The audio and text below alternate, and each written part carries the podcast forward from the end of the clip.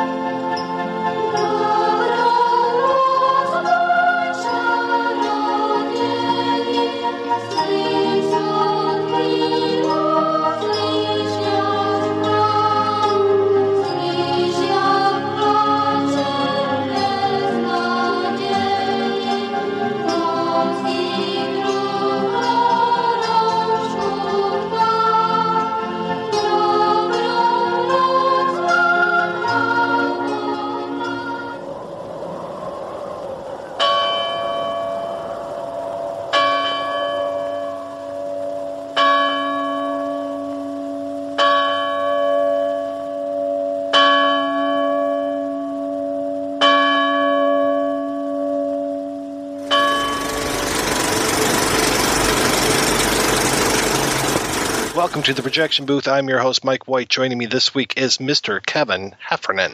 Howdy, folks. Also with this week is Mr. Nicholas Schlegel. Hello. And also with us is Mr. Axel Cohagen. Good evening. What's a better panel to talk about a girl's coming-of-age story than a quartet of dudes, right?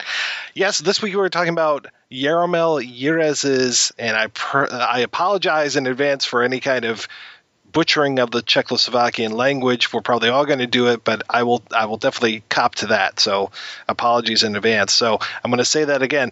This week we're talking about Jaromil Jireš's 1970 film Valerie and Her Week of Wonders, based on the surrealist story by Vítězslav Nezval. The story is something of a fantasy horror drama that works by its own internal logic. We'll be attempting to unwrap the mystery of Valerie a bit, and in this case, I'll say that I don't think it really matters if you've seen the film or not. It may actually be better to hear us jaw on about the film and give you all the spoilers and all that kind of stuff in advance, but I'll leave that up to you, gentle listener. Now, Kevin, when was the first time that you saw Valerie and Her Week of Wonders, and what did you think?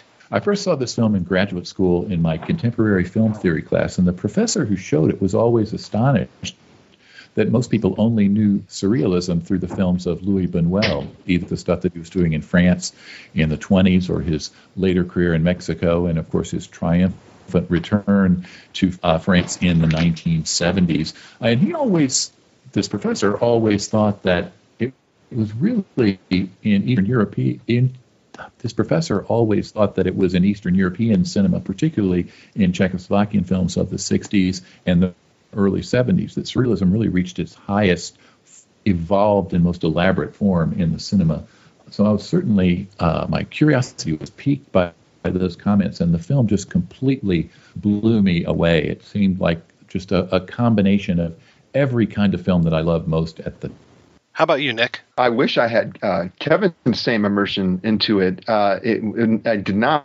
It was something I came to in the mid-2000s, I had seen stills from the film, and they were, you know, in black and white and in color, and I was just absolutely, you know, enthralled with them.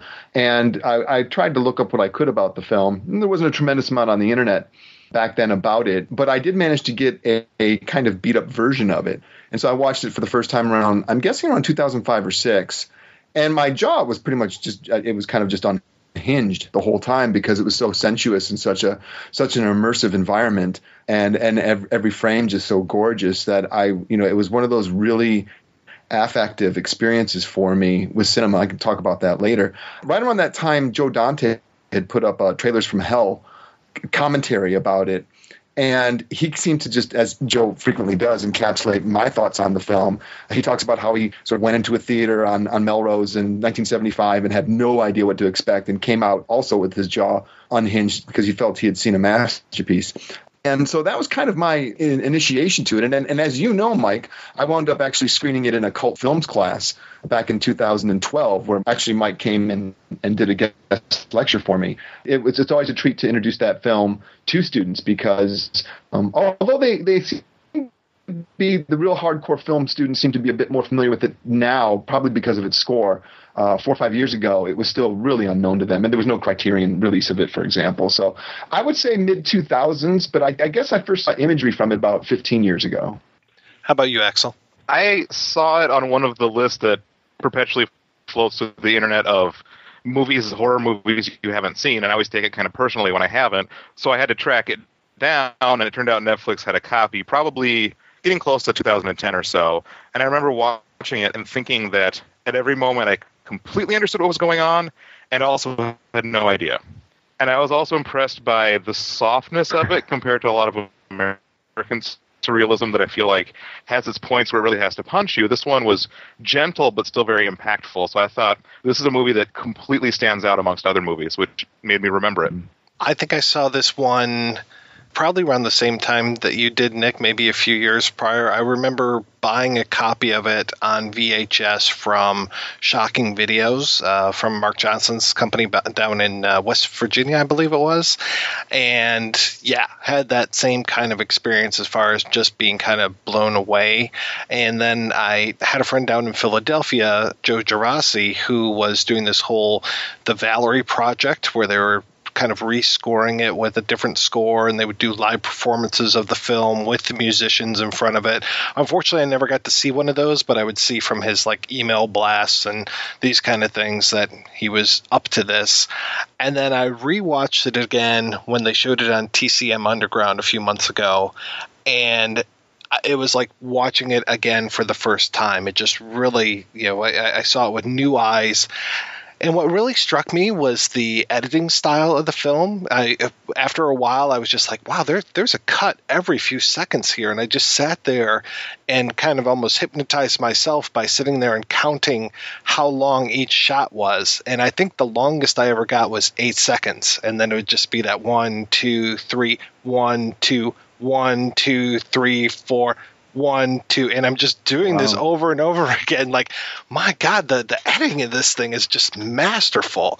So once I saw that again, I was just like, yeah, we really need to talk about this movie on the show, because even though it does have a Criterion release, and I know that it is much more popular than it was at one time, it feels like there's not as many people talking about it as there should be. And it feels like this is something that if people haven't given a chance, they definitely need to.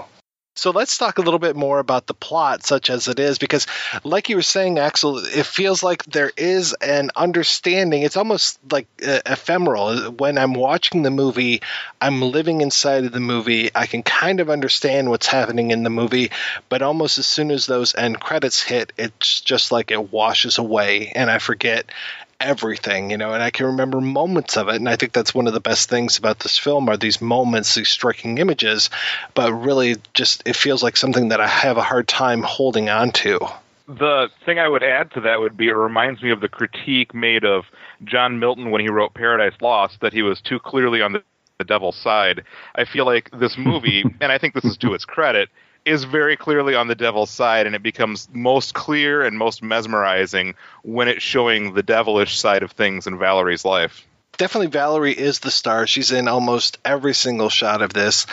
And it kind of it follows her and just a real handful of characters. And what one of the nice things is that a lot of characters are actually played by the same actors. So there's one woman who plays, I think, 3 or 4 different characters, who plays the grandmother. She plays a cousin who is actually a younger incarnation of the grandmother, and she plays this mother character. And whether or not they're all the same person is kind of left up for debate. And really, when it comes to this film, there are so many ways that you can interpret it that I'm very curious where we're going to land with this at the end of the discussion, because I know some people are like, oh, hey, yeah, this is a fantastic political allegory. And other people are like, no, this is a treatise on Freudian dream imagery. And it's just like, does it have to be one or the other? Why can't it be both? Or why can't it be something else entirely?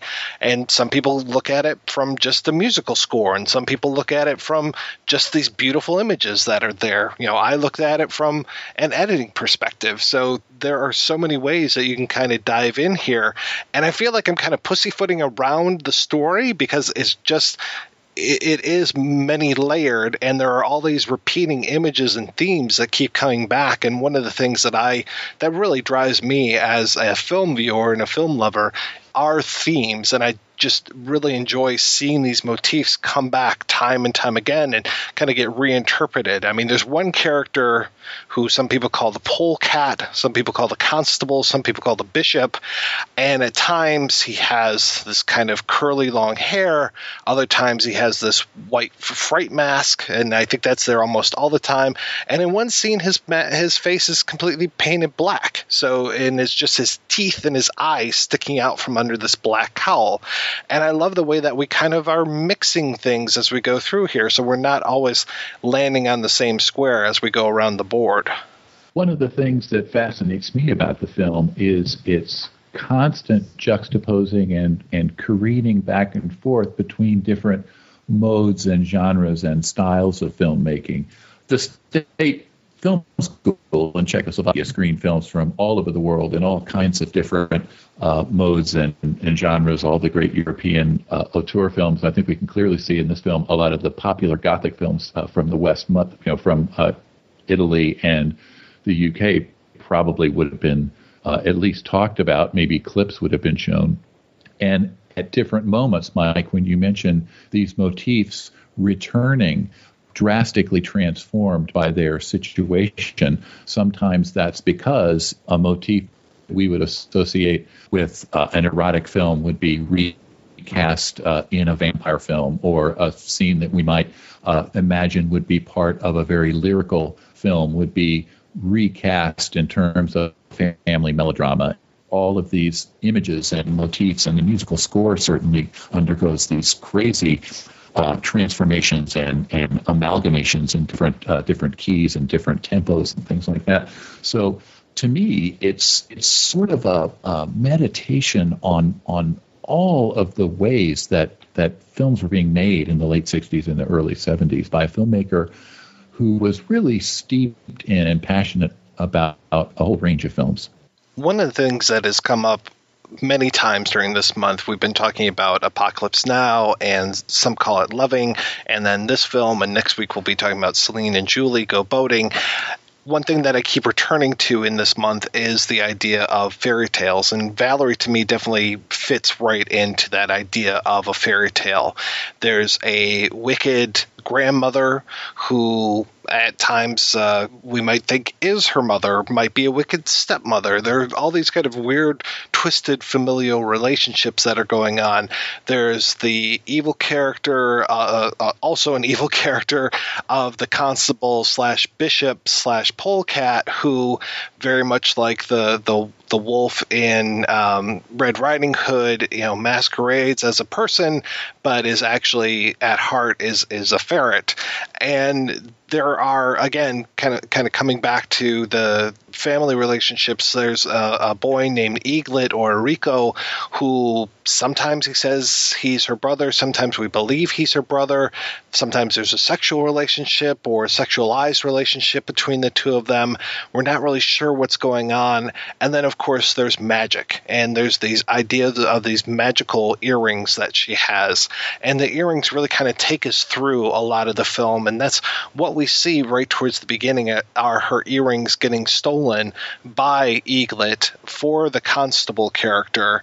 And he's almost like the huntsman, you know, coming to slay Snow White or something. So, but then eventually he kind of reneges on that and gives the earrings back. And these earrings end up having the power to kind of be almost like a little bit of a reset button for Valerie. She's able to get out of some harsh situations through these earrings. And next week when we talk about Celine and Julie Go Boating, it's these pieces of candy that they put in their mouths that kind of get them into these sticky situations. In this case, it's these earrings that get Valerie out of it. I feel like there's that kind of fairy tale vibe to things. Fairy tales generally seem to go a little bit more straightforward than this, and that's where this kind of dreamy imagery comes in, because it does feel like at times when you're in a dream, you can be going in one direction, suddenly turn left, and it feels like nothing untoward has really happened.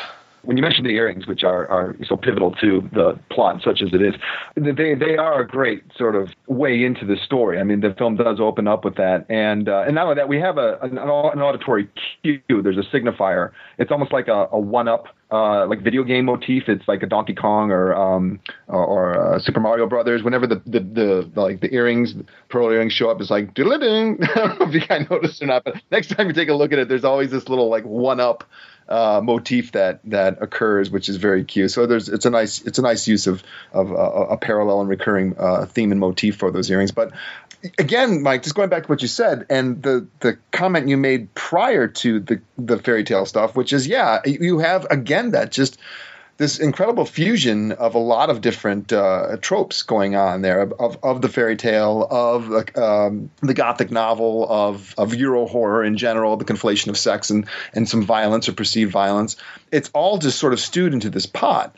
It's very difficult to ascertain any sort of real plot or narrative causality in Valerie, which is a thing that typically tends to alienate a lot of viewers. And like I was telling my students, not only that, but just in general, people, if they apply traditional viewing strategies to a film like this, they're going to probably wind up disappointed because nothing's tied into a nice traditional classical Hollywood, you know, narrative bow for them to easily digest. It challenges the viewer to some degree. I find it actually the plot and the story, you know, the narrative perfectly fine. You know, I don't need to have everything explained to me, but I was just doing some research for the show. I came across a review from the AV Club, you know, the Onion's, which is a pretty well respected. Then the reviewer, you know, didn't care for the film, gave it a C- and complained about narrative causality. And I thought perhaps they're missing the point of the film, which is really, you asked each of us sort of like, how do we approach this film, or how do we, you know, what do we make of it? You said you look at the editing. You talked about some people look at it from the beauty. That's me, actually. For me, this film is sort of all about the image affect. I watch this film and I actually get emotional, like I do with some of like Terrence Malick's work, for example, his early work, where I can see a frame that is just so beautiful that it captures life in all of its like glory, and it's so perfect that I actually get emotional. And there are many sort of magical frames, to borrow a phrase from Echo, in this film that I can just pause and stare at indefinitely. I mean, obviously my adoration is clearly on my sleeve here, but I really watched the film from a deeply immersive and emotional standpoint, and that's how it affects me. I kind of come to it from the perspective of the playfulness of there's such a multiplicity of meanings from all of the symbols that I enjoy. You know, you can kind of come to it with whatever tools you want to bring, Freudian, Marxist, and keep pulling stuff out of it. And the simplicity in a good way of the story holds together. Right. One thing that I would add to that is that I really appreciated, it's a pretty proletariat fairy tale. You're never too far away from the good guys or the bad guys. There's not a lot of extreme magic going on, and I thought that was kind of a nice change of pace from what you would see in maybe more of a Western thing, where the there's the kings and there's dragons. It's the bad guys right down the street and the good guys talking to them upstairs, and everyone's meeting for, you know, an ale and something afterwards. The fairy tale, fantasy, science fiction, art cinema was at this point one of the most commercially predominant genres and modes in Eastern European cinema. I mean, the Soviet Union, who of course brutally crushed the Czech New Wave in 1968 with their invasion, they were in the middle of this glorious artistic renaissance of their own science fiction fantasy cinema. Makaveev had his very eccentric take on the fairy tale, the way he would put together some of his allegories of sexual liberation. And so the fairy tale elements, I think, are really very, very much of their time in this film. And you know, of course, the one thing that we know about fairy tales is they can be infinitely reinterpreted and recast. And two of the predominant ways that people try to make sense of fairy tales are either sort of a what we might call a psychosexual Freudian approach or some sort of political analysis. So we could talk about just the mode of the fairy tale itself as being the source, the engine that drives a lot of these this extraordinary menu of choices that the filmmaker is dipping into.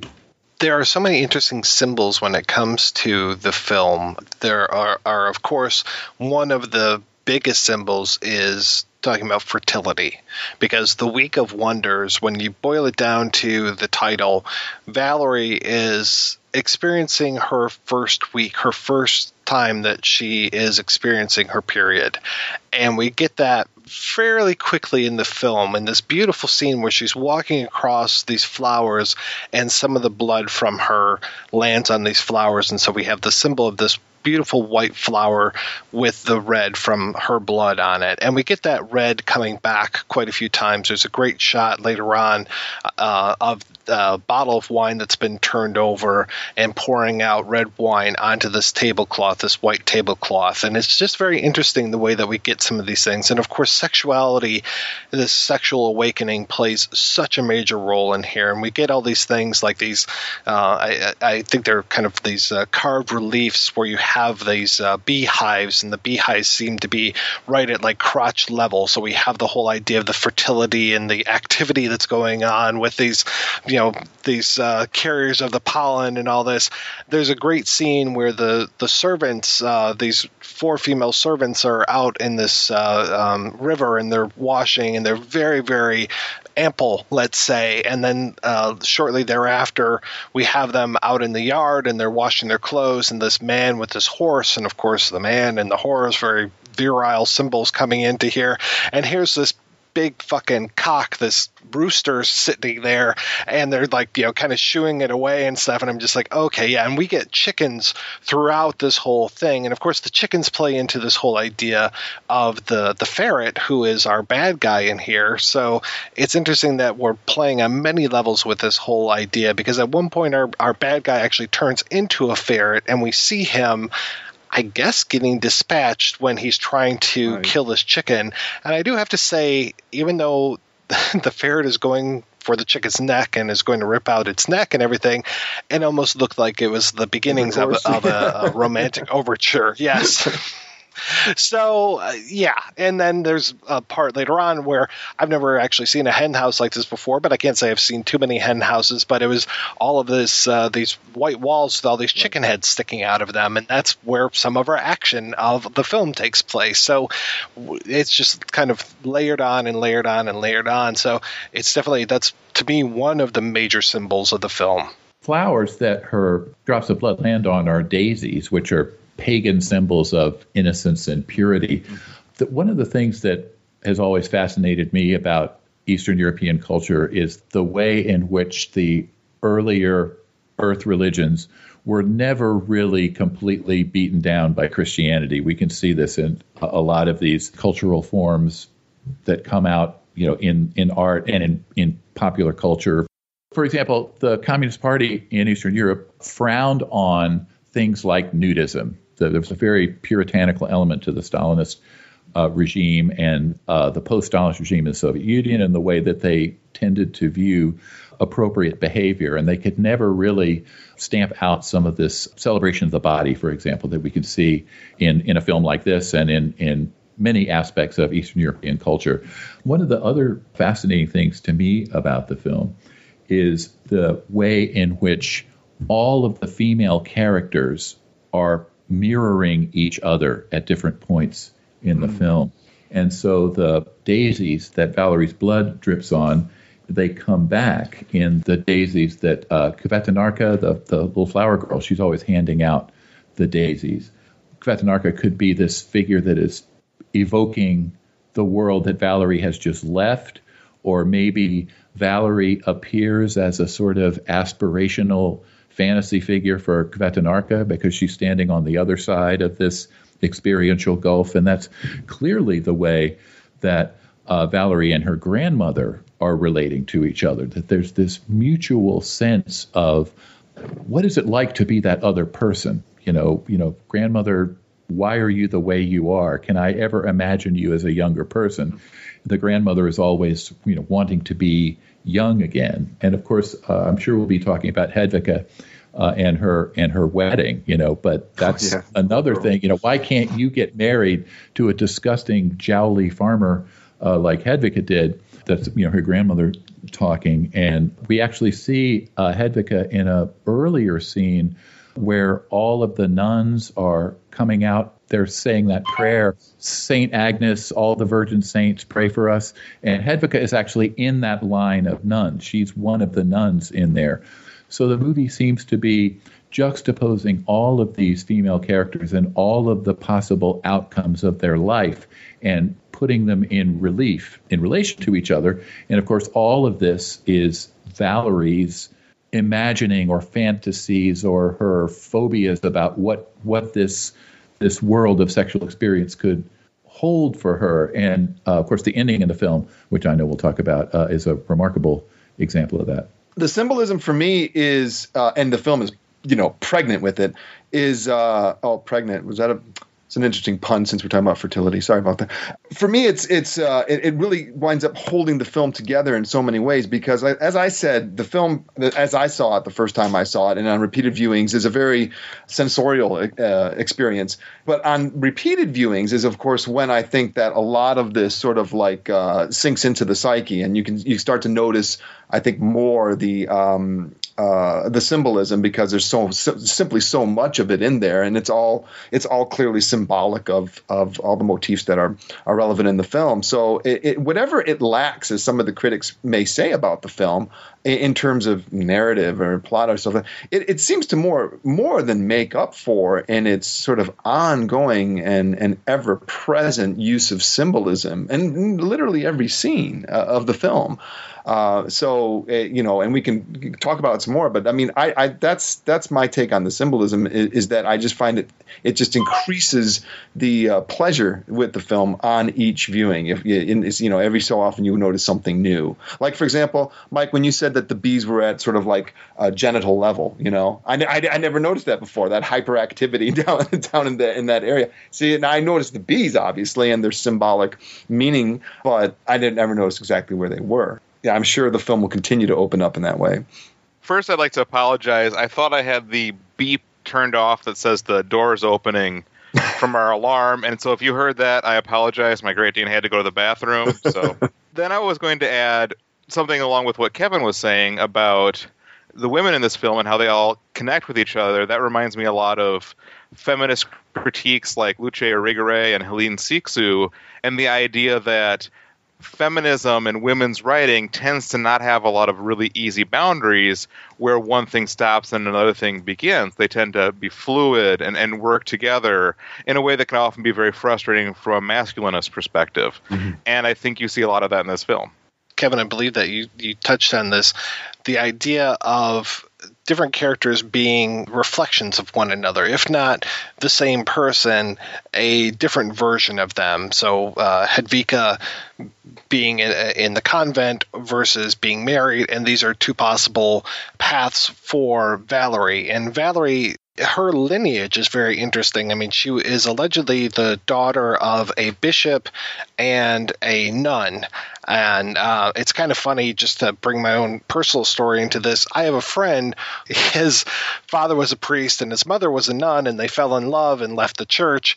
And when he is unnaturally pale and can't go out in the sun, he gets skin cancer very easily. So we've always said that he was cursed by God to be a vampire and walk the earth like Blade because of his parents, you know, leaving the church and everything. So it's very funny of how much vampirism plays a part in this film, because the film is lousy with it. It is all over the place. I mean, the grandmother, I mean, there's literal vampirism going on. This is as close as we get to a full-out horror film is with this vampirism, seeing the grandmother in the casket down in the cellar and everything, the bite mark on Hedvika's neck and all this. So it's pretty fantastic that we have this theme of vampirism, but it seems that the threat doesn't necessarily come from outside very much. When you look at our antagonists, one of the main antagonists in the film is the grandmother, who should be really this kind of safe place, but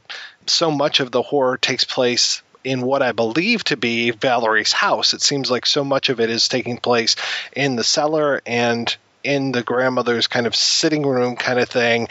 Really, we're not going out into the dark, spooky woods to get our wits, you know, scared out of us. So much of this is taking place inside of her house. Well, that's a convention of the Gothic novel and the Gothic horror film that sprung from it. This idea that the more we investigate these hidden spaces in the house, the closer we get to this shameful family secret that each generation has to act out. And you typically in a, you know, Italian horror film or a Gothic novel, we start with this one character who comes to the house to investigate something or to marry the lord of the manor, and they slowly find themselves being pulled into this inevitable fatalistic reenactment of the sins of the parents and the grandparents and the great-great-grandparents. And, you know, movies like Baba's Lisa and the Devil, you know, she finds out that she's the same woman that they're all talking about. One of the things that really fascinates me about the film is the way that it takes all of these different elements. You know, I would never have thought that you could take elements of the Gothic novel and turn it into a fairy tale, a female coming of age film.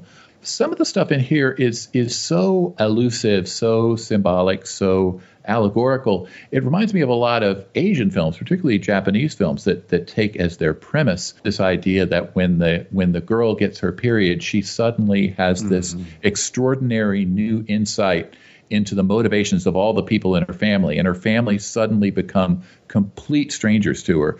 And we certainly see that in a lot of Miyazaki films like Spirited Away. You can see it in Korean movies like The Quiet Family and all of these elements that the film really seems to have tapped into these ongoing modes of storytelling that get used over and over again and puts them together in this, what you so much call it, a stew pot, and with all this crazy stuff going on, and with a narrative that's as ambiguous as it is, these repeated visual motifs, what we might call, you know, symbols or something else, that's really what provides the formal unity of the film. It would be pretty much chaos if we didn't have all of these current images of the clockwork and the birds and the fountain and the fire and all these things that keep coming back again. It would be total chaos. It would be a Jenga tower waiting to fall if you pulled one of these disparate elements away from this structure. And it's funny, Kevin, that you just mentioned the clock, because I wanted to ask you directly, what did you guys make of the clock in terms of like the structural mise en scène, the clock-like mechanisms? I found that to be so fascinating, but in terms of like symbolic resonance, I wasn't exactly sure what to make of it. I had one theory, but it's pretty out there. But what do you guys make of that? Okay, we're going to make you do your out there theory first. It's so out there. For me, it was almost like a Tales of Hoffmann doll maker thing that was going on in my mind when I looked at it and heard the music that was accompanying it, in terms of like, you know, folklore and fairy tale and mythology and stuff like that. But I don't know how appropriate that was. I didn't give it too much thought. I thought I'd just throw it out tonight because I thought it to be such an interesting mechanism in its mechanism. I saw a tension in this film between different registers of what the sexual experience, what sexual awakening can mean. And of course, in a particular kind of Western capitalist, individualist, pornographic fantasy, we imagine that sexual awakening and sexual activity is emancipatory, that it's spontaneous, that it's anarchic. But we certainly know that these impulses can be put to use to increase conformity and the rigid adherence to gender roles. And that beautiful theme that keep your secret, little girl, you know, it comes in two different versions. One is that beautiful thing with the child's choir, and the other is this weird military march that we see when people are, you know, coming under that arch, the arch that leads to the beginning of town. And I just sort of saw that clockwork imagery as part of this tremendous undertow of the forces of hierarchy and conformity and submission and oppression, that there's really no sense in this film that people following the mantra that I understand some people were saying in 1970 of, if it feels good, do it, that's just as likely to reify and reinforce oppressive, abusive structures and experiences as it is to lead to some kind of emancipation. So I saw that scene where she's sort of hanging there with all of that clockwork as a sort of visual expression of that claustrophobic marching in time. You know, you are a woman now. Now it's time for you to take your place the way women do and the way they always have. And that's clearly the direction the grandmother is pulling her into. Right. Well, and the grandmother, when she kind of appears from behind that piece of furniture, I think it was Hames that pointed out in one of the extras on the Criterion Collection that when she comes out, it's like she's a Swiss clock, like a cuckoo clock, or one of these kind of, you know, the much more elaborate ones like they have at Frankenmuth, where the characters will come out and she kind of goes around the room and everything, almost like she's an automaton. And the soundtrack, the music on the soundtrack definitely kind of supports that as well. Yes, like a gargoyle almost, yes. Or like, you know, the one that they have in Frankenmuth, Michigan, at noon or whatever, there's a very elaborate kind of show that goes on where the clock will open up and it tells the whole story of the Pied Piper of Hamelin, which is kind of crazy, but... I know what you're talking about. You know what I'm talking about. I do, Nick. Yeah. You've been there. Been there. You had some of the chickens. Yeah. Yeah. Speaking of chickens... There's a great horror film called The Mill of Stone Women. I know, I thought of that movie, Kevin, when I watched it. Yeah. That these at the end of the film, all of these women corpses just come out in this horrible cuckoo clock like thing, you know, and it's really quite remarkable. Windmills are such a great trope, you know, from like Brides of Dracula and Mill of the Stone Women, that's when I was watching this film the first time, I thought that was so cool. That imagery, it just popped into my head. Foreign Correspondent, it's really a remarkable visual design, visual symbol. One thing that just occurred to me while we're talking here was thinking about Orico. One of the first times we see him, he's chained to the fountain in town, very loosely chained. He probably could have got himself out, but whatever. And the second time we see him, he's chained in this waterfall. And when I was thinking about the film, one of the recurring places, you know, you talked about that march into town through that tunnel, and you can insert your own Freudian symbology for the tunnel and what that represents. But the town centers on that fountain. And it just plays such an important part. And water, of course, is a, you know, very potent symbol. But I definitely love, you know, we have so many scenes around that fountain. We have the flagellates who are running into town, this kind of pack of wild men and everything, and they're beating themselves on the back, and then they're wetting their whips inside of the fountain and everything. And then we also have later on the constable, and he likes to use a whip. And when he whips that water and it sets on fire. Just like, God. Whoa. What a crazy symbol that is, and what a wonderful scene it is too. Yeah, and of course we have the scene of a basement with Father Gracie and grandmother. She's looking through the keyhole. Remember, they make her look through the keyhole, and we have that scene with the very strong sadomasochistic or dominant submission dynamic. That particular scene where the polecat bishop Richard lights the water fountain on fire. From the technical accomplishments of this film, that is a hard scene to light. The cinematographer, I mean, you've got to deal with, you're shooting daylight, and you've got to expose for the fire, and you've got to expose also for the elements and around you. And that, I mean, not that the whole film is gorgeously lit and shot, but that's a particularly tough, that's a tall order, that scene. You know, there's only so much you can do in timing to get that just right. But that sort of balance between shooting at that time of day with a torch and then lighting that on fire from that sort of overhead shot, that high angle shot looking down. Wow. I mean, that is really remarkable. I don't think there's any process shots in the film at all. I don't think there's a single one. No, I can't think of one. It's just too organic.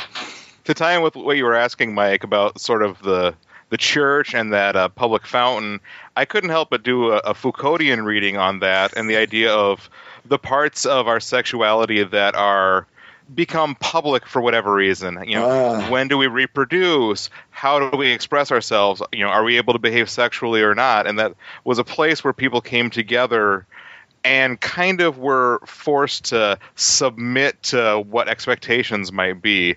And so I kind of saw him being chained to that as part of what it would be as your young sexuality. Maybe you're thinking about this or that, but people are judging you, so you have to come back to this water where people then are flagellating themselves and punishing themselves.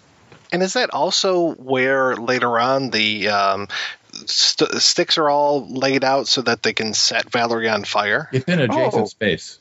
Ah, okay. It's right next to it. Right in the square. Yeah, about 10 feet away. I would argue in that scene where she's about to be set on fire that is... And if I'm reading too much into this, call me into it, but the most sexualized I've ever seen a person look about to be set on fire. Actually, at the end of the Ingrid Bergman Joan of Arc movie, where she is on fire, she is orgasming over and over again. Oh. Just check that out sometime. I saw that movie on TV when I was a kid, and it made me feel funny, and I didn't figure that out until I was in graduate school. Bergman's fingerprints can be seen in this film for sure. Yeah, here and there, no question. The constable / bishop / Richard with his kind of, the face of death. But really, for me, he really was screaming out Nosferatu as I was watching it. Oh, yeah, with the bat ears and stuff, perhaps. No question. And I also would go one step further and say that even though the Reginalder Barlow in Salem's Lot is clearly derived from Nosferatu, I got to tell you, every time I look at Valerie and her Week of Wonders and see the constable, I immediately think of Barlow as well. There's a clear link there, too. I think the filmmaker who was the most influenced by Czech cinema that viewers would be familiar with is Terry Gilliam. It's so obvious that his animation style was largely derived from Karel Zeman and later Svankmeyer. But I really think we can look at a film like this and see that Gilliam was really, really taking notes on the way people are costumed, the way characters move through space. Yes. And that strange thing where we're in an exterior space and nothing really out of the ordinary is going on, but things just don't look quite right. Yeah. And we can see that as early as Monty Python and the Holy Grail, but it just goes into hypertrophy in a film like his reworking of Baron Munchausen and stuff like that. I really think that one of the things that makes this sort of truly of its time is we can look at this film made in 1970 and we can see the way in which other filmmakers have kind of transformed and tweaked and domesticated this a little bit. And I think Terry Gilliam would have watched this film over and over and over again. What's funny, in my notes, I had the scene when we first see the bishop and he's got that mask over his face, the ferret mask, and he pulls the mask away and it's his kind of crazy face, and then he puts it back and then he pulls it away again and it's Valerie's father, the Richard character. When I saw that the first time, I thought, oh, that looks very much like in The Black Lodge in Fire Walk with Me by David Lynch, when Mrs. Tremaine's nephew has a mask over his face and he pulls it away and it's him. He puts it back, it pulls away again, and it's this monkey underneath it. And I was just like, oh, it's almost a reversal of going from the animal to the human. And in this one, it's the in Fire Walk with Me, it's the human to the animal. So yeah, and that crazy mask that the bishop wears at times is just like, oh man, it makes a scary thing even more scary. I came this close to opening up the show with a joke about Save the Pine Weasel, which would have now tied in very nicely. Yes, it would. The movie I wanted to compare this to, and I think it's a really interesting comparison, is The Reflecting Skin. Because both are daylight horror films, both are pastoral, both have kind of that animal nature element to it. And I think both are kind of experiencing a resurgence. I know Reflecting Skin just made the cover of Rue Morgue recently as part of the fact that I think it's being reissued. I have to revisit that. I saw it in the mid-90s, but I need to take – I think the imagery – I think you're right on, Axel. If I recall, I can already in my mind seeing parallels in the imagery. I can't think of that movie without thinking of that frog scene. I wish I could compare this to a film. It's hard. There's little bits and pieces here that are reminiscent. I can see the fingerprints of other films on this, and I can see this film's influence on others. But gosh, it is just one of those real cinematic, cinematically unique films that it's like, gosh, there's really nice. It's hard to find a film that kind of just pulls off everything quite like Valerie. It's bizarre. Well, it makes fun of the church or it plays with the church so much that, of course, Buñuel was on my mind as well when I was watching this. There's a critique, for sure. Definitely. I mean, one of our main bad guys – well, actually – multiple of our main bad guys are members or figures of the church. I talked about the constable, who's also the bishop, and then her father is allegedly the bishop or a bishop. And then there's Father Gratian, who is just this very, very troublesome character. We see him come in, and he's got this big black beard and everything, but his face is definitely very light. It looks like he's been whitened with makeup, so he's not nearly as white as the bishop / constable, but it seems like he's getting there, and it seems like he's definitely in league with this guy, and just the way that he is very interested in an overt and wrong way in Valerie. He's definitely a sexual predator, and it seems like he can't necessarily deal with that. So at one point he hangs himself, though he's okay, he comes back to life later on, but there are so many interesting bits with him. And I think the most interesting for me is the moment when he's telling the story about how he lived amongst the cannibals, and he quote unquote saved this black woman, who then ends up breaking the sixth commandment. No, she becomes a sex worker in a French dock town, right? That's her ultimate fate, right? Yes. Yeah, and prior to that, she had broken the sixth commandment. I had to look up what the sixth commandment was. Apparently, it depends on what church you belong to. Sometimes it's thou shalt not murder, and then other times it's adultery. I think in this case, it might be adultery. Yeah. The Seventh Commandment, the famous exploitation movie of the 1930s. Right? But yeah, his seduction scene. I mean, he's the one that causes Valerie to use her earrings twice. She has these kind of get out of jail free cards, and he's the one that threatens her so much that she has to use them twice. Once by trying to burn her at the stake, which is, pretty good reason. And the other prior to that is his alleged seduction of her, which is just very, very rapey. He leads her, she's backing away from him toward the window, and she reaches these lace curtains. And when she eats the earring, she twists herself up in the curtains in this sort of dance-like move.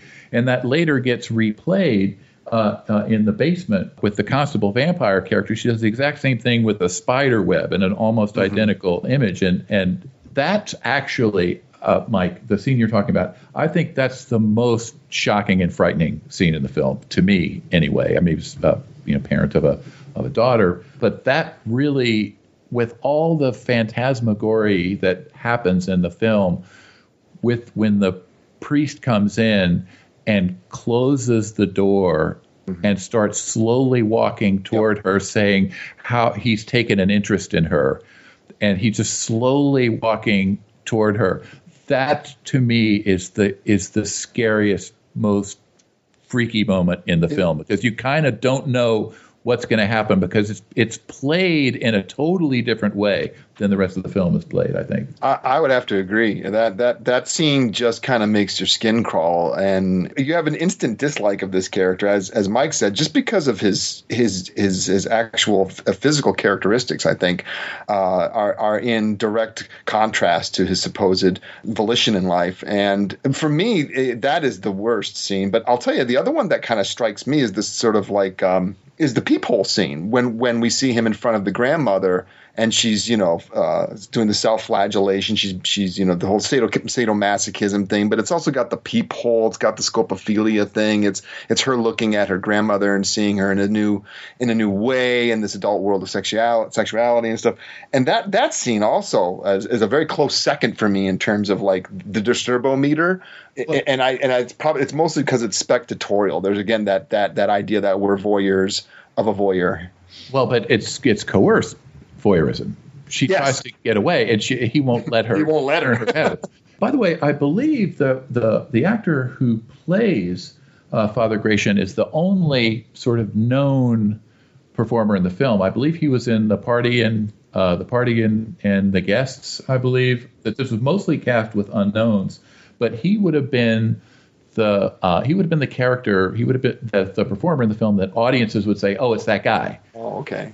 So he has kind of pride of place, right, in terms of casting. It was clear that it's not clear. I don't know. I can't crawl inside anyone's head making a movie 50 years ago. Yeah, but he seems to have been cast. In other words, he was given a certain pride of place in terms of the impression that the filmmakers wanted to convey with that character. Well, as a known quantity, he definitely delivers.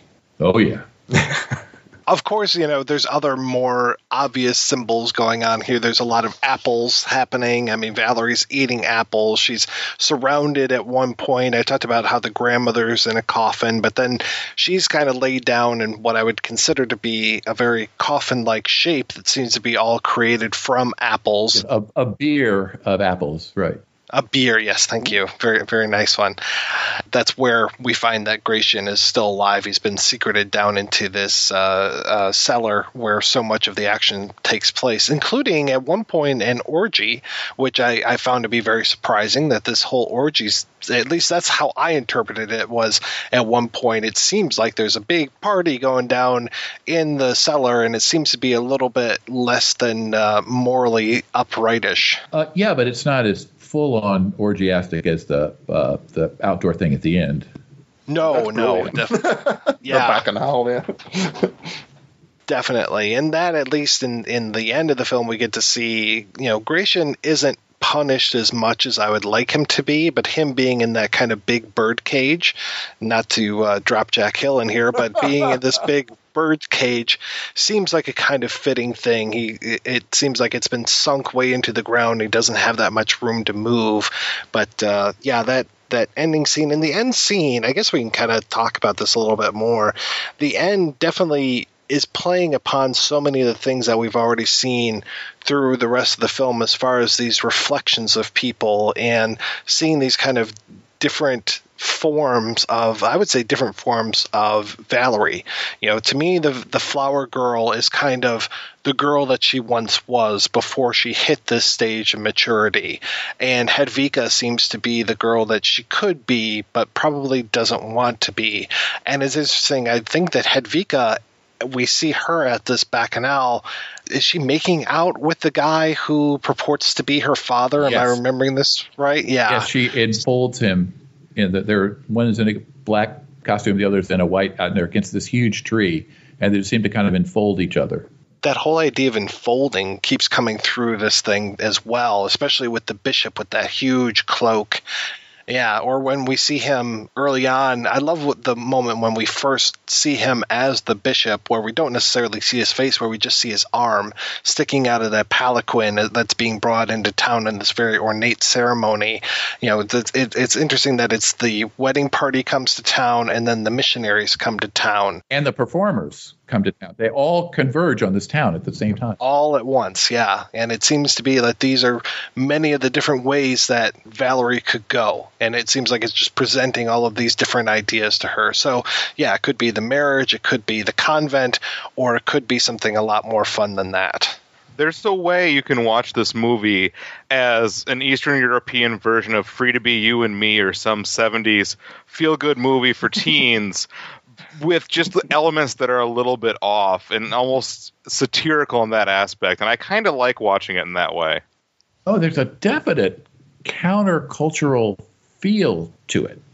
There's no mistake that it's of that time, and it's I guess a question to ask would be, who might the audience for this film have been? Would it be for teenage girls, the sort of that thing where the boys go off and they watch Fireman's Ball, and the girls go off and they watch that is a tough question. Who is the audience? It's always a big question. On the new work that I'm starting to do, I'm trying to do some audience research, and it's like, that's a toughie. I'd like to hear your guys' thoughts on it first. No, I mean, would it be for export? A lot of these films were highly commercially viable on the international market, even if they were banned in their own country, right? Mm-hmm. I mean, maybe. Does anybody know what my guess, just based upon, and Kevin is the absolute authority on this, is in terms of, my guess would be it played on maybe, because of its short running time, double bills here in the States or in the early 70s, perhaps drive-ins, I don't know, or the art house, mixed with other European cinema of the time, the high and low culture stuff. It's hard to say. As you say, it has a definite counterculture. It's kind of got like the hair. Like at the end, it's almost like you expect the dawning of the age of Aquarius to come on as they're having the little bacchanal out in the fields and stuff. So am I right? And you think the assumption that when it played here, it played in like repertory theaters or something, or drive-ins? I can't imagine it would have played in drive-ins. It would have need to have been dubbed into English. And I've never heard of any record of it being distributed in that way. After watching some of the special features regarding the soundtrack, I couldn't help but think the producer probably took the reels and put them in the cans and looked at them and said, someday there will be this person called a hipster, and they will appreciate this film, and it will be for them. So it was a time capsule. It was like that Robert Rodriguez film that he made to be shown in 100 years. Exactly. So they put it away in 70, and they're just like, someday, 2005, baby. It's very earnest. It might be ambiguous, and it might be deeply ambivalent, but it's not ironic at all. Agreed. There's no Godardian distanciation. I think we're supposed to be fully emotionally invested in everything that's transpiring on the screen at every moment. And count me as one of them, yeah. Yes. Yeah, I mean, no one takes that much time into composing and lighting a shot just to be ironic. There's no way. Yeah, it's just far too artful a film. I have to say, Weekend is very ironic, and that's about as artfully done as a film could be. But generally, I think you're right. Yeah, I'm right there with this film at all times. I'm not sitting back and like, oh, what a weird film this is from 1970. Wow, this is so weird and so goofy. It's just like, I'm right there with this movie every step of the way. And whether I saw it in 90 whatever, or seeing it a few months ago, or seeing it again last night, I'm with this film the entire way. I just will gobble it up. I mean, this is a feast for all the senses. It's wonderful, wonderful cinema. That scene at the end where the song is playing and and all the characters are gesturing to her, come join us. I mean, I think that's just so beautiful. I've actually cried during that scene. That just kind of just reinforces my take. I think throughout the whole discussion tonight is, for me, this is an emotional film. There's something just absolutely I drink the Kool-Aid every time with this film. I just go down the rabbit hole Welcome to my cliche-a-thon here. But it's I mean, I get weepy, you know, and it just happened to me recently when I watched it for preparing for tonight. Certain shots just get me all, you know, very emotional. Tears well up. And I think that's actually one of the concerns about it becoming more critically well known, is that I agree with you. It's a very sincere film. There's no archness. It's not overplaying its hand. Mm-hmm. But I think that as it becomes more well known, it's going to fall in the hands of more people who will dissect it in a totally academic way without that heart. And I think that can often kill good movies. And so good sometimes a little reluctant. Mike, what's your email address? ImpossibleFunky@gmail.com. Okay, I would like to invite the listeners who think we have all four just done exactly that to send you an email. Hey, I have to say, we haven't really mentioned Stalin at all, so, you know. Stalin's been dead for 17 years. I said Foucault and Irigaray. I definitely have some... You know, I'll have to go flagellate myself at the public square for that. Brilliant. I'm applauding here. Okay, when I was talking about The Clockwork, I considered mentioning Foucault, and I thought, no, it's a bridge too far. It's too early in the night for that. I would star in a buddy cop movie with Foucault if I could. I want to say this, though. Axel just mentioned something about, you know, how it can be – it can get to be too overly didactic with this particular film because it opens itself up to so many interpretations, because it's a film that in many ways, as Haim says, defies that type of analysis. When I taught it, Mike, you know, that semester when I was doing the cult cinema films, I mean, our quest that semester was to try and define what cult cinema was. You know, it's a very elastic definition. The problem that we found was that it's sort of just, you know, an ad hoc.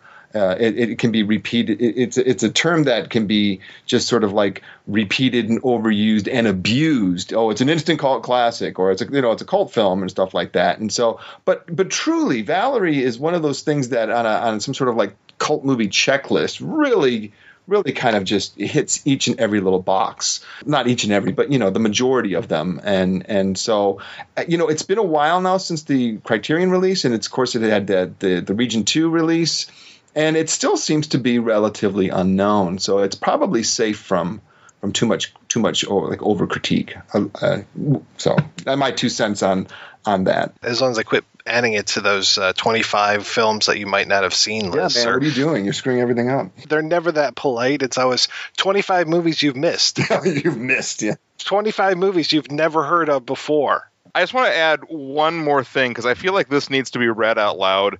The dialogue in this, as translated, is amazing, and I think if you're a fan of like anything from Shakespeare to like just really like clever, powerful dialogue. There was one chunk in this that knocked me flat on my ass, and I'm going to read it. Just if you haven't seen the film, maybe this will motivate you a little bit, because I thought this is an amazing speech. And this is straight from the novel that I was looking at, and it's, "Oh, virgin, do you know who you are? You are an alabaster hand extended in a house of plague, infested with flies. You are a vessel whose neck I bless with my thumb. You are an as-yet uncleft pomegranate. You are a shell in which the future ages will ring. You are a bud which will burst when the time is ripe. You are a little rose-petal boat floating on the tempestuous ocean. You are a peach oozing red blood." Holy cow. And a lot of times... films that are image driven, sometimes you don't get that dialogue, but I read that and I thought, you could put that poetically or as prose and it's going to be able to work. It might not be the best Hallmark greeting card, but I just thought that was very good writing. Yeah, but the Menarche section at the, you know, card shop is always so thin. You welcome any and it's all Judy Blume, so yeah. No, the line about the pomegranate actually makes it into the film. Oh, that's in there. Yeah, I do remember the pomegranate, definitely, which is always another good, nice, juicy fruit. Right, yeah, juicy fruit. Yeah, Caravaggio was fine with the pomegranates in his. All right, guys, we're going to take a break and play an interview with Peter Hames, the author of The Czechoslovak New Wave, right after these brief messages.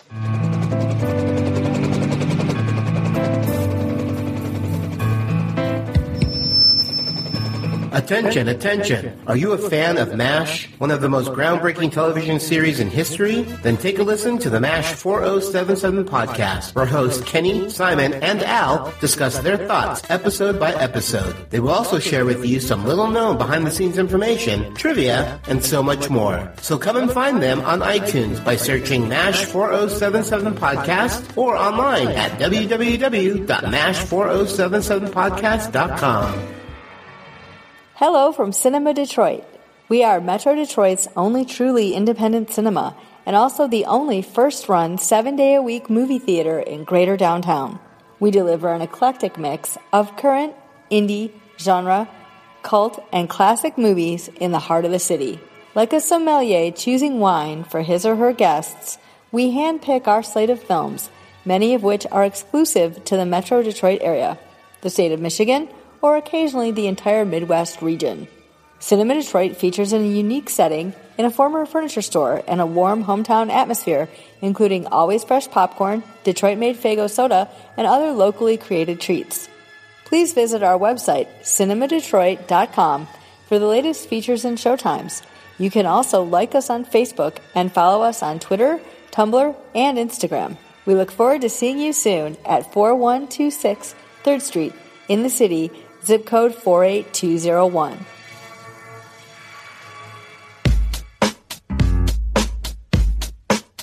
It's not easy having a good time.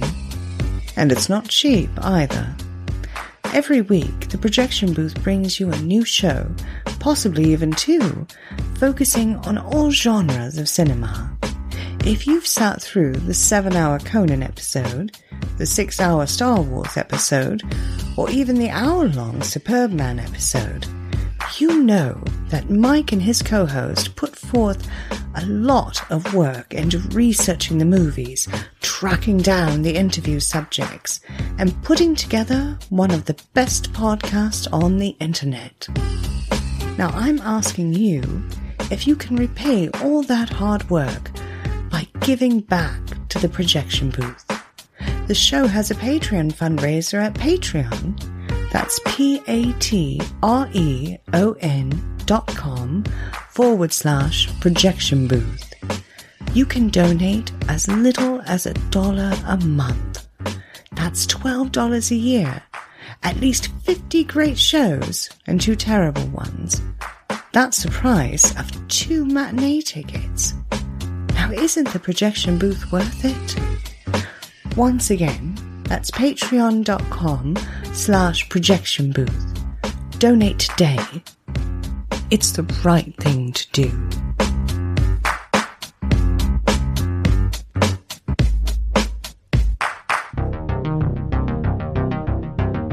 Hey.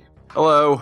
A little bit of introduction. We are the Film Room Cast. I am Albert Weltfong. I'm Austin Shin. And we talk about movies.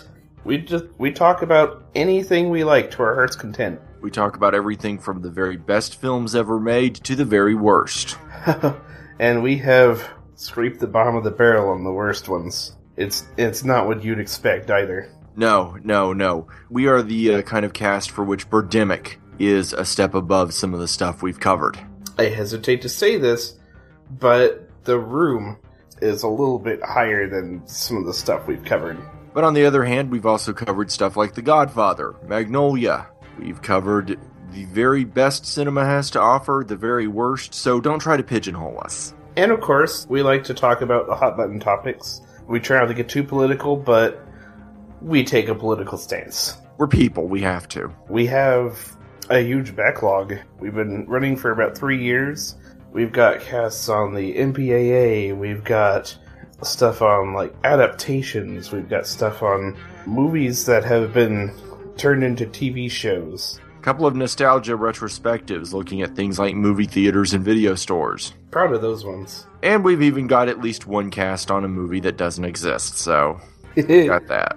Oh, yeah, with more to come. So that's us. That's us. So, listen to The Film Room.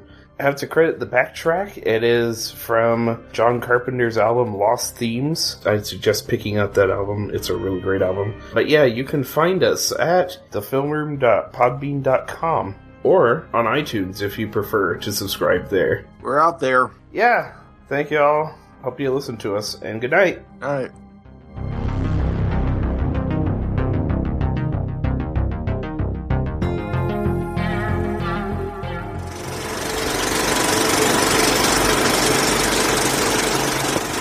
Were you always into film, or when did you finally kind of realize that you were a film fan? Film fan? God. I was a film fan from a very early age, ever since my father took me to see Buffalo Bill and Billy the Kid, and The Thief of Baghdad. So, yeah, I was always a film fan when I was a young kid. I was a film fan at school, a film fan at university, and a film fan afterwards. I still am. Now, you're known primarily for all of your study of Eastern European films, especially Czechoslovakian films. When was the first time that you ever saw something from that region, and what was it? Well, depending on how big the region is, I guess the first film I saw from what we would now call Central Eastern Europe was a Polish film, which would be Andrzej Wajda's Canal, which would be the late 50s.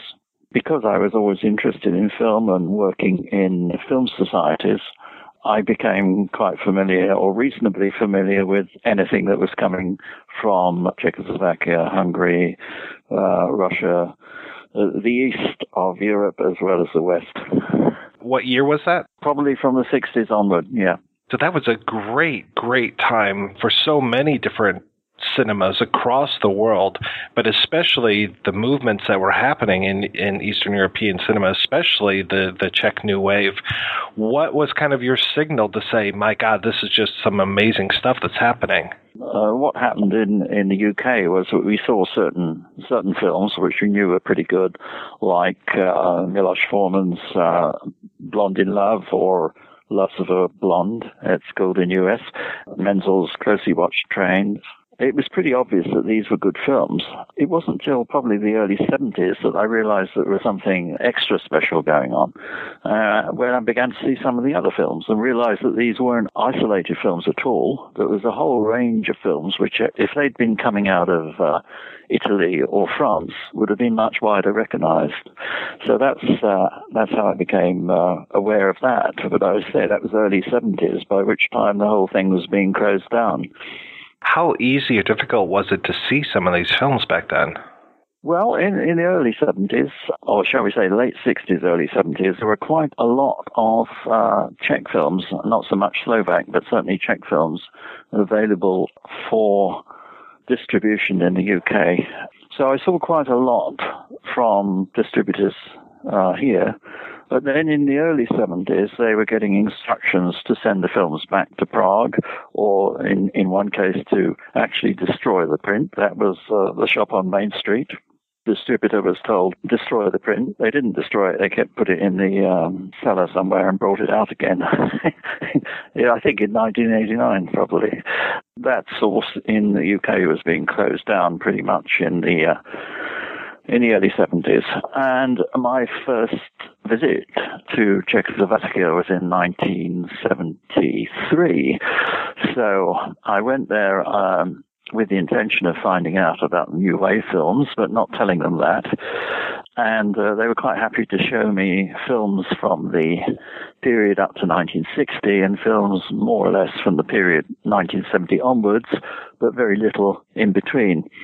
So that was an indication it was quite difficult to see films, well, virtually impossible to see films from that period at the time in Czechoslovakia. And, of course, they were withdrawing them from international distribution as well. When did you kind of make that decision that you were going to start studying these films and writing about them? That would be the early 70s, when I realized there was something odd happening something extra special happening. And I got the opportunity to do a degree at the Slade School of Fine Art in film, and it was one of the areas that I was interested in doing. So that's how it came about, really. Now, did you speak the language when you went over there? No, not at all. When I went, I had in interpreters, obviously. They were quite generous in that respect. I spent sort of 2 months basically looking at movies with my own interpreters interpreting them. There seemed to be no restriction on that. The restriction was on what I saw, not on the facilities available for what I did see. So when were you able to finally see some of these quote-unquote forbidden films? Gradually, I think. Just trying to think the forbidden films, well, of course, there were 4 which were supposedly banned forever, and there are something over 100 which in practice were banned as well, not available for screening. I'm just trying to think now. I saw a couple of the banned films in the late 80s, sort of one on video. I mean, a number of films are circulating, for instance, Menzel's Skylarks on a String, Jireš's The Joke, and Jasny's All My Good Countrymen were circulating illicitly. And so I saw The Joke in that context. And then shortly before the fall of communism in 1989, I got to see, for instance, The Ear, which was in the summer of 1989, and also A Case for the Young Hangman and A Case for the Rookie Hangman in September 1989. So there was beginning to be a kind of loosening up before the Velvet Revolution. And in fact, in the summer of 1989, The Fireman's Ball was actually released in Czechoslovakia. So that was one of the films that they didn't want to show. So things were loosening up before the, in terms of film at any rate, before the revolution there. Wasn't The Joke actually kind of excised from the party line? I think at one stage, yes. I mean, one of the things that happened in the 70s was that films that were disapproved of didn't appear in directors' filmographies. So if you looked up Jireš, there would be no mention of The Joke.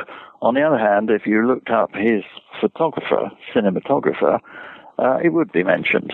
So it was really quite a strange situation where you would find references to films under certain headings and not under other headings. What was kind of the political atmosphere when you were there in the early 70s? Well, apart from the fact that I went there with a kind of expectation of something between kind of James Bond and John le Carré, so I was kind of pretty paranoid by the time I got there.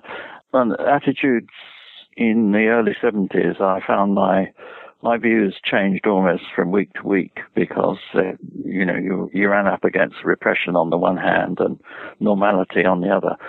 But I think the political situation was pretty bad at the time. I mean, it's not obvious necessarily to a foreigner what was going on behind the scenes, but I think the regime was cracking down pretty hard in the early 70s. Now, did you get a chance to talk to any of these filmmakers over the years? Over the years, yes. Not in the early 70s. They were really, really quite careful to prevent that happening. No, I've met many of them. Certainly Menzel, Nemetz, Jireš, Hishtilova, among them.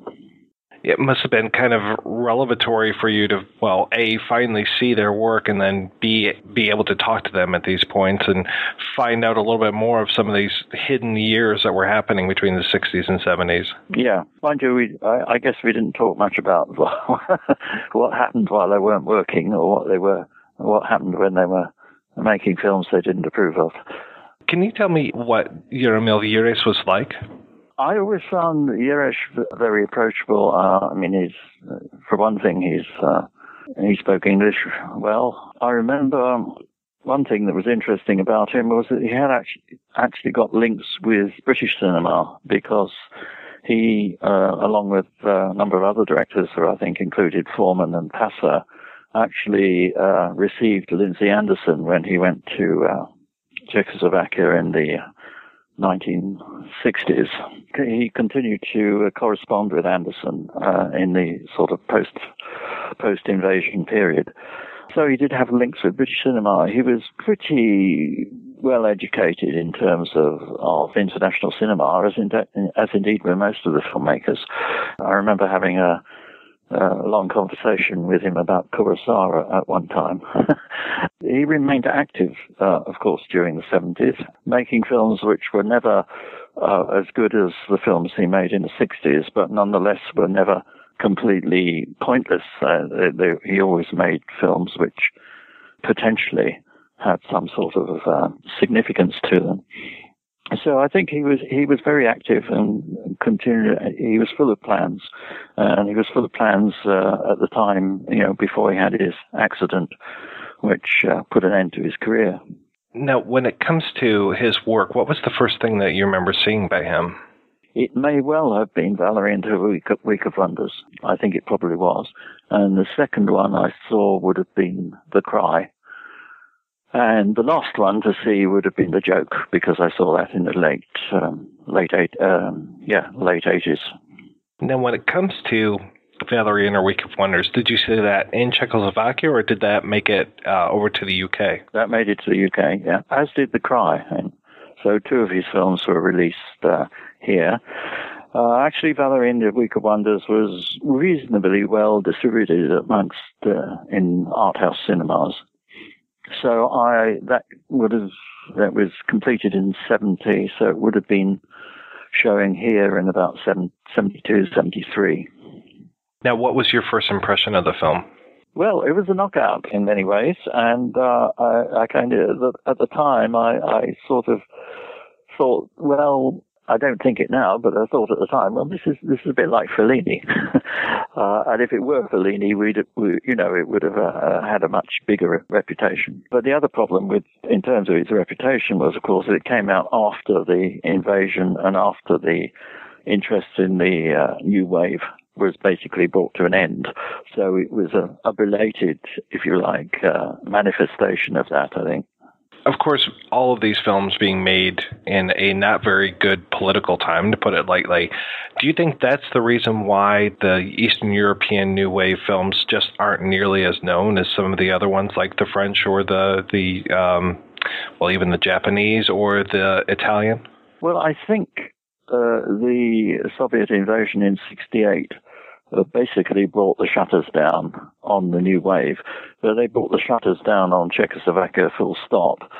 If you look at the press or international coverage of anything coming from Czechoslovakia after 1968, it's very limited. And that's, of course, what the authorities wanted. They wanted people to forget. And that's what they did. And I would have thought, certainly I thought at the time in the late 60s, early 70s, that this is a movement that would have continued and evolved had circumstances been different.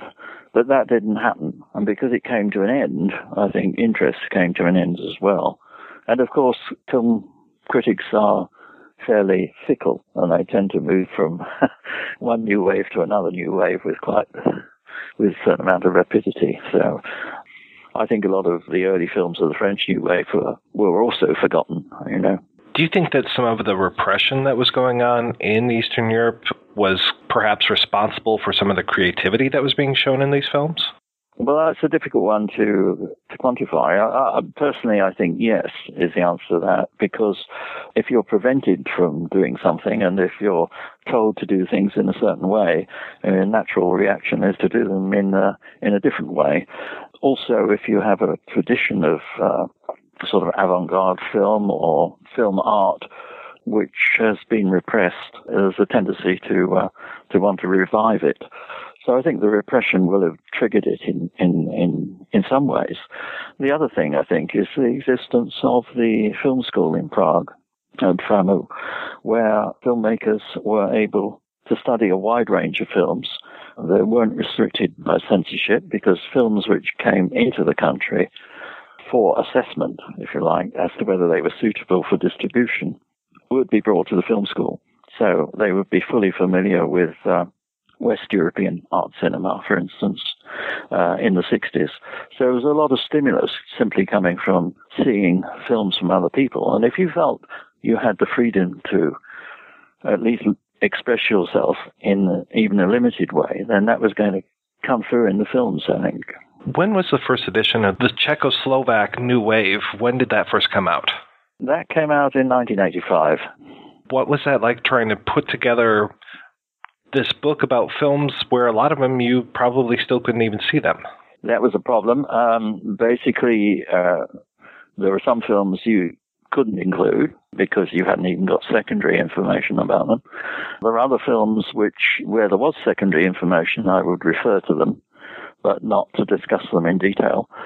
So clearly that was a problem. How was the book received when it came out? Pretty well.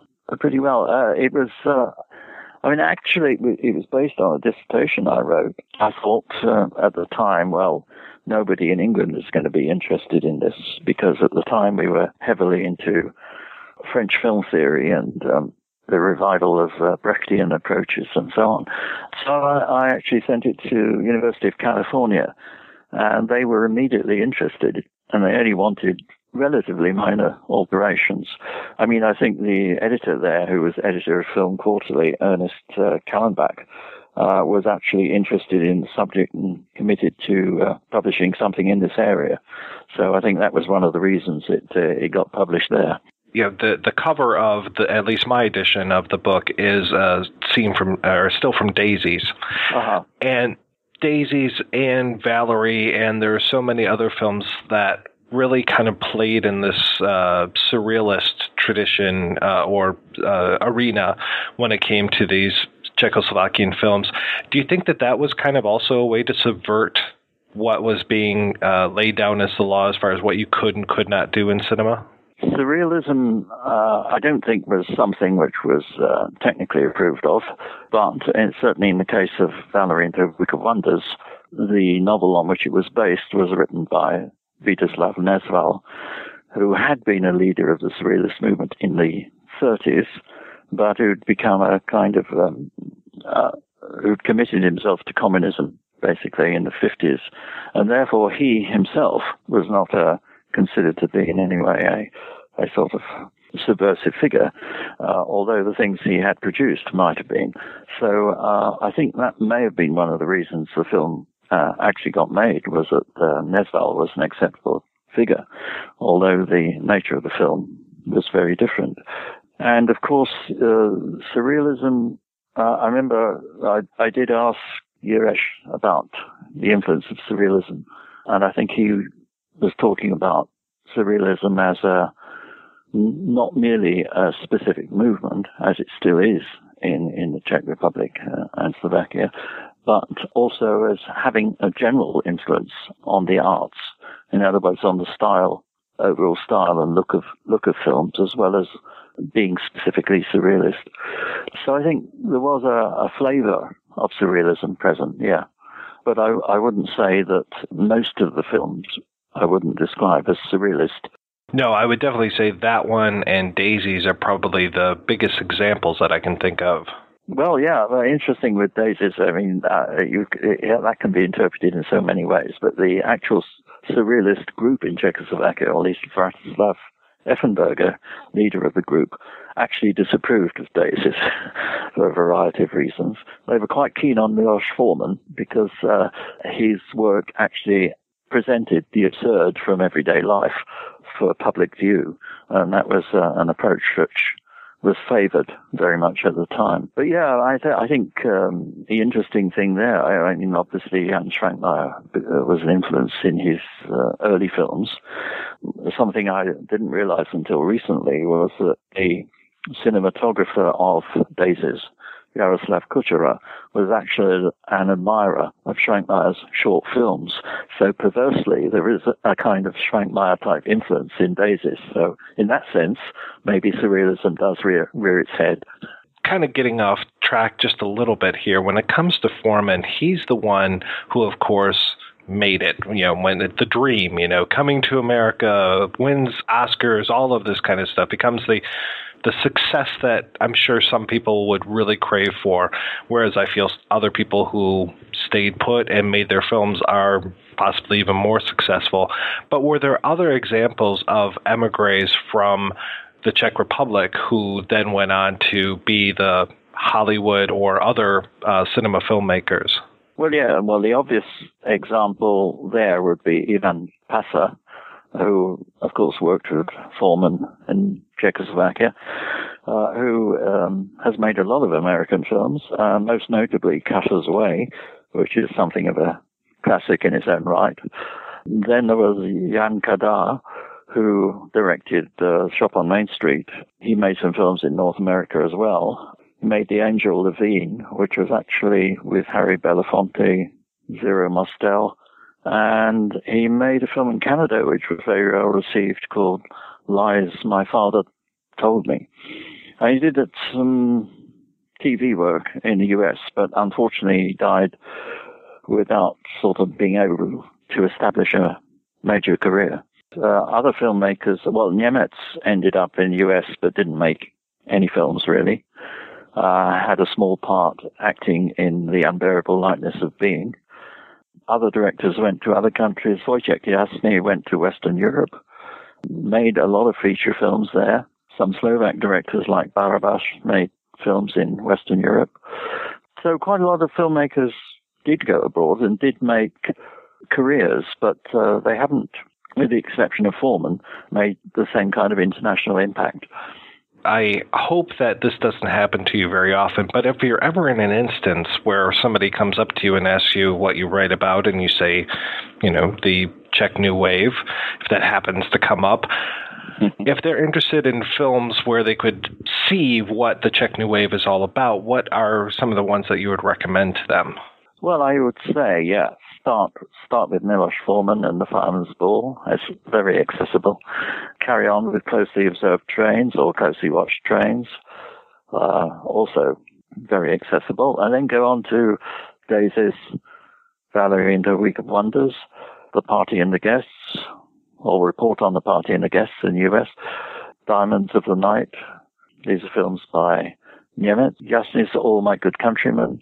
And that would be a good starting point. You get a range there, I think. You have not just written about Czechoslovakian films. You've delved into some of the filmmakers, such as young Svankmeyer, but some other books as well. Can you tell me about some of those? Svankmeyer was... I'm just trying to remember how Svankmeyer came about. I was asked to actually find a publisher for a book on Svankmeyer that the Czech Film Archive was planning. This would have been in the early 90s. And I approached a number of publishers in the UK and elsewhere, and none of them were interested. And then subsequently, one of them came back to me and said, what about a book on Svankmeyer? And I said, oh, that's a great idea, but I don't think I should do it on my own because it was such a specific subject and it had so many elements to it. So that's how I came to edit a collection which included articles by a variety of people who'd been interested in Svankmeyer, and also material from inside the Surrealist movement in Czechoslovakia. So we had a very long article by František Drier, who was a kind of spokesperson for the movement in many ways, which was included in the book, and a long interview with Svankmeyer, which covered most of the ground that we were looking at. So I mean, actually, I was really in the end quite pleased with that book because it not only gave people an opportunity to find out about Svankmeyer's work, but also presented the view from the inside as well as the view from the outside.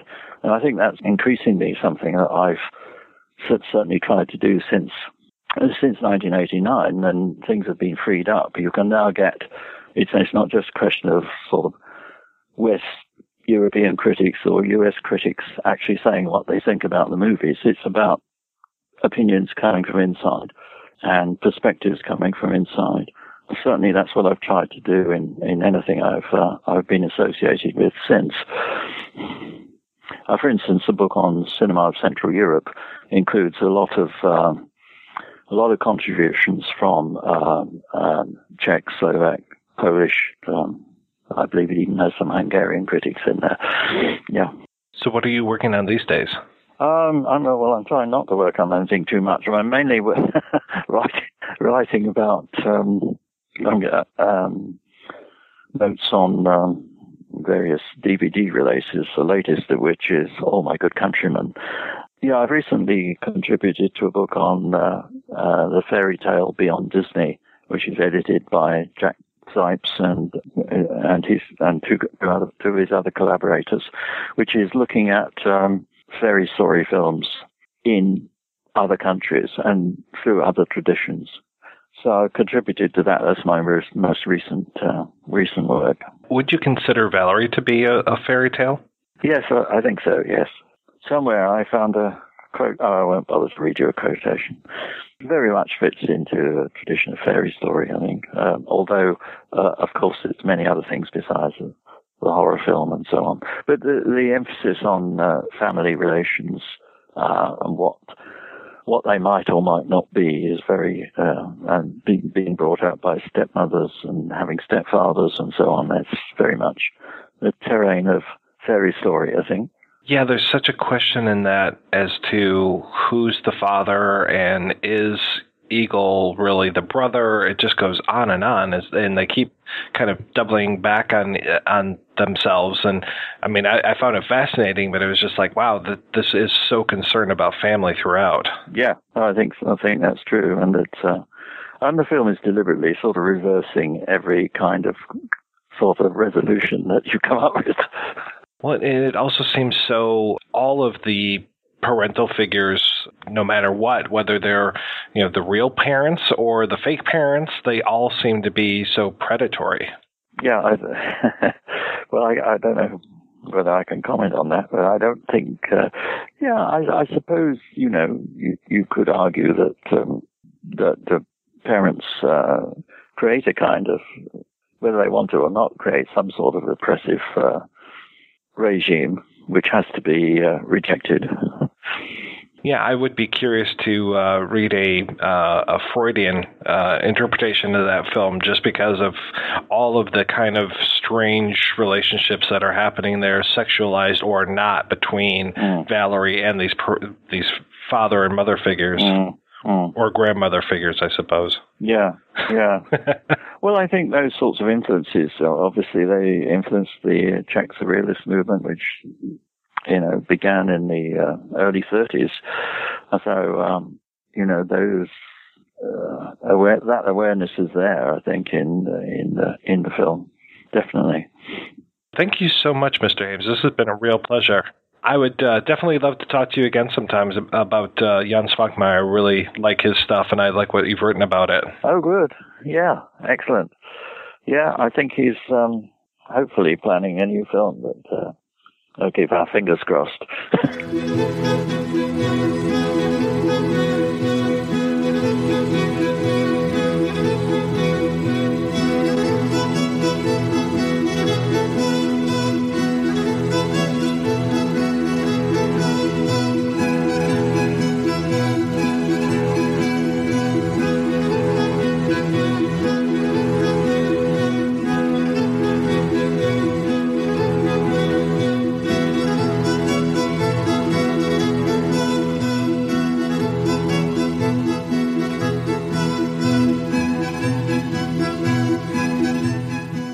All right, we are back and talking about Valerie and her week of wonders. Now, let's get into the whole Freudian, Stalinist No, let's not. I've had a really good discussion with you guys. Is there more that we want to say about Valerie and her week of wonders?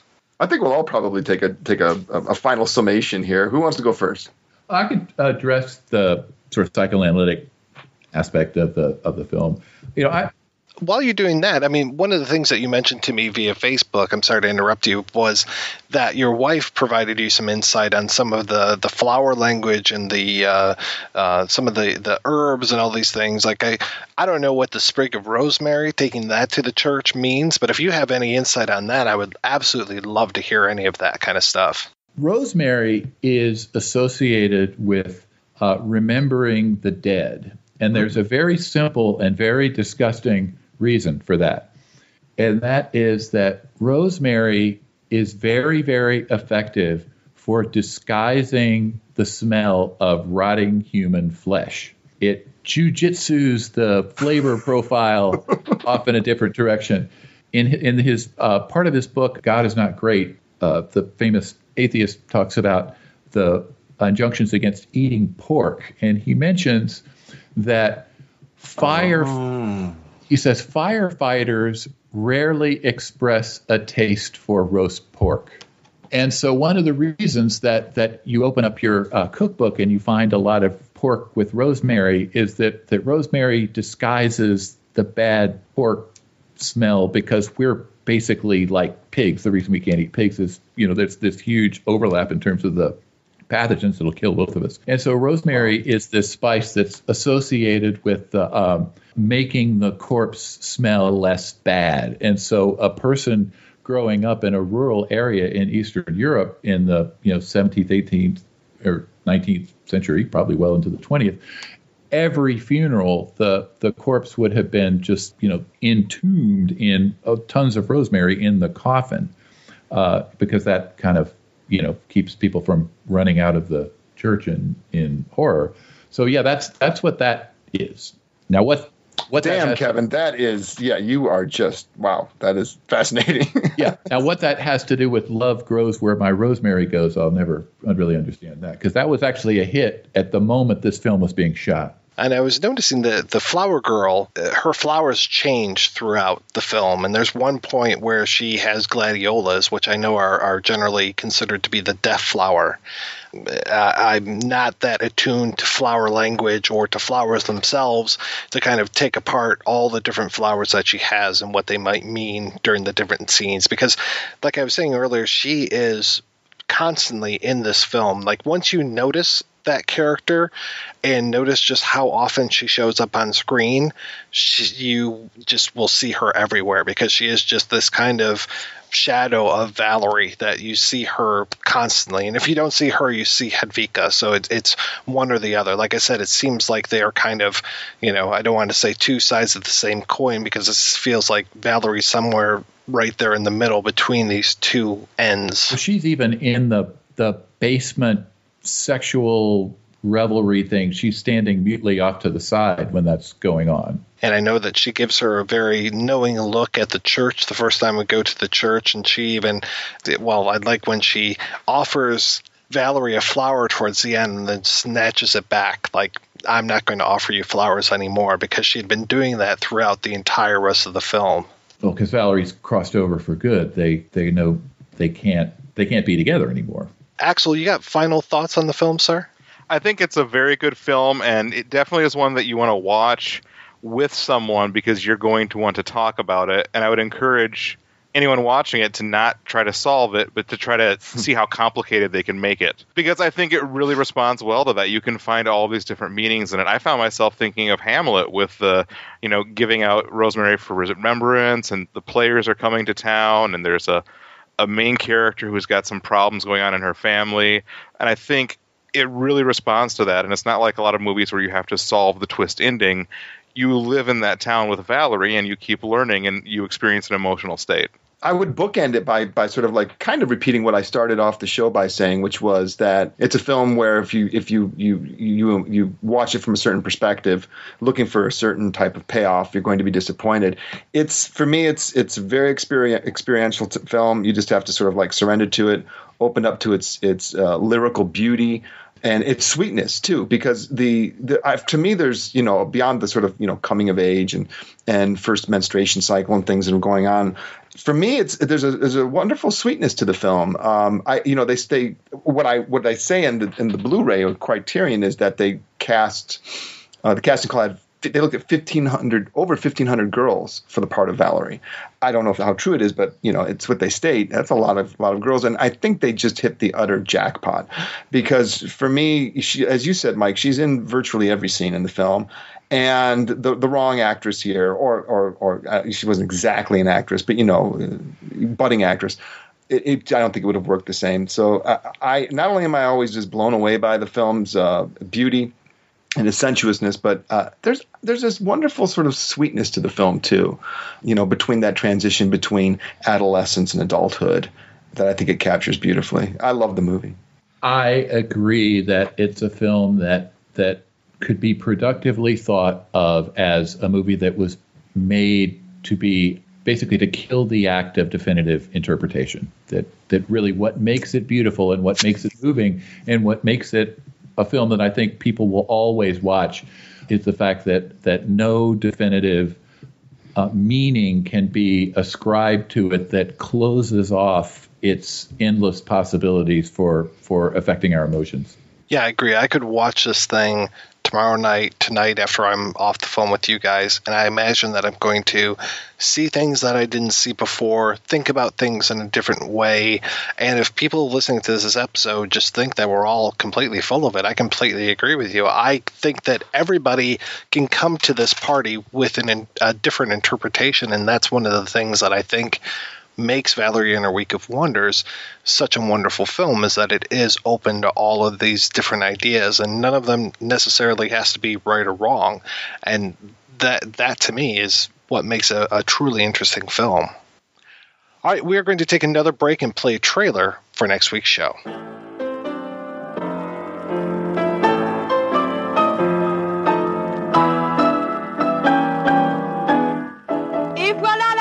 Étonnante et détonnante, la plus époustouflante, elle est mystérieuse, la plus enjôleuse, la plus sulfureuse. Julie. Oui. Bonjour les enfants. Salut Julie, comment ça va? C'est Céline, j'ai 2 mots à te dire.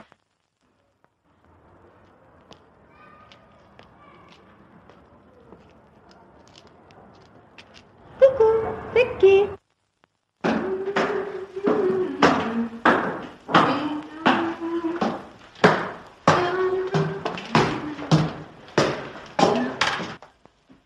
Mais tu vois quoi?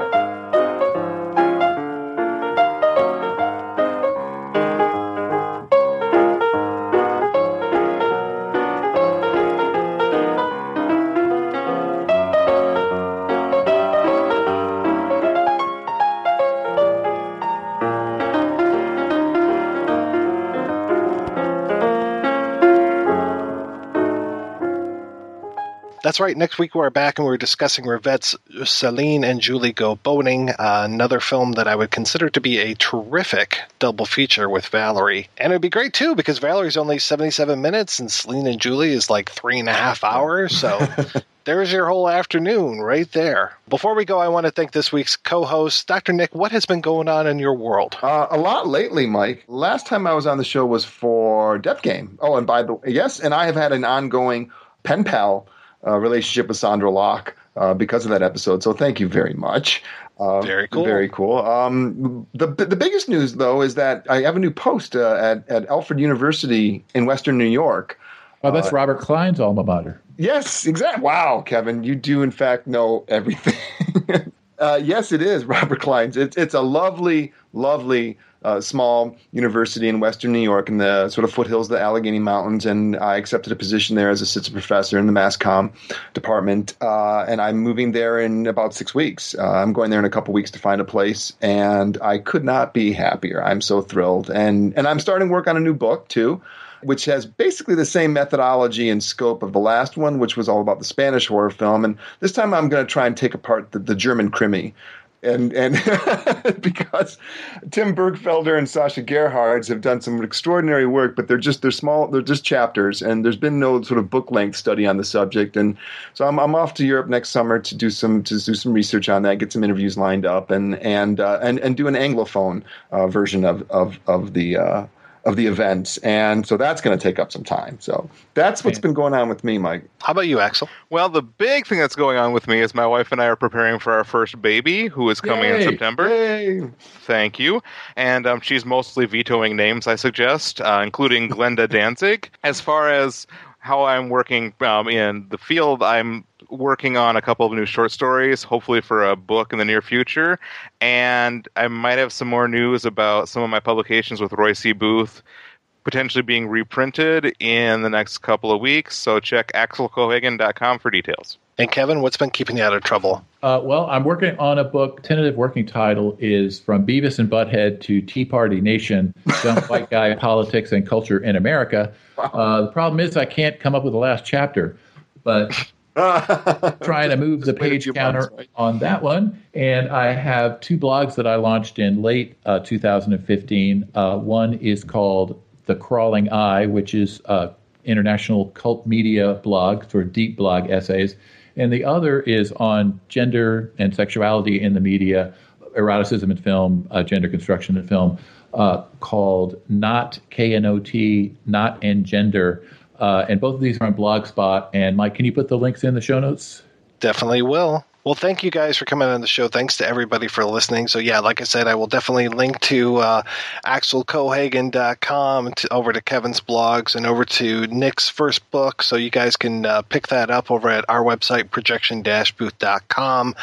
You can also find a little bit more about Peter Hames and more about Valerie and her Week of Wonders over there as well. You can also find links on projection-booth.com to our iTunes page, where you can go and rate and review the show. It's free. It's easy, and it's the best way that you can help the Projection Booth to take over the world. Inside the mask, another disguise. I fall to sleep before closing my eyes. Tiredness draws in my head a cartoon. Sun at the window, good things coming soon. Shake your earrings over my head.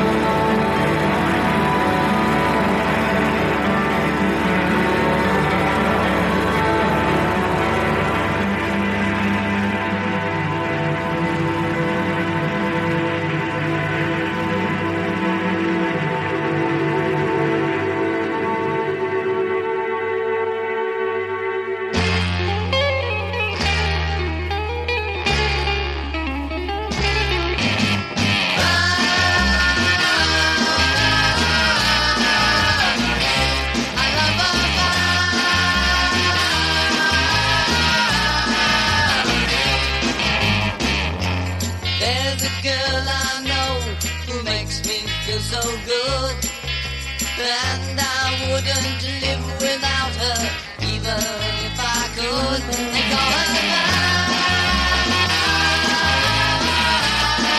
Irene. I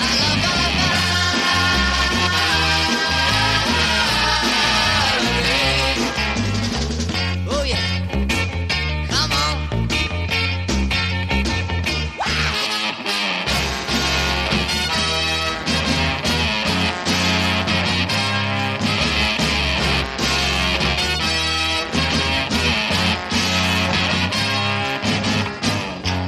Same little girl who used to hang around my door, but she sure looks different than the way she looked before. I call her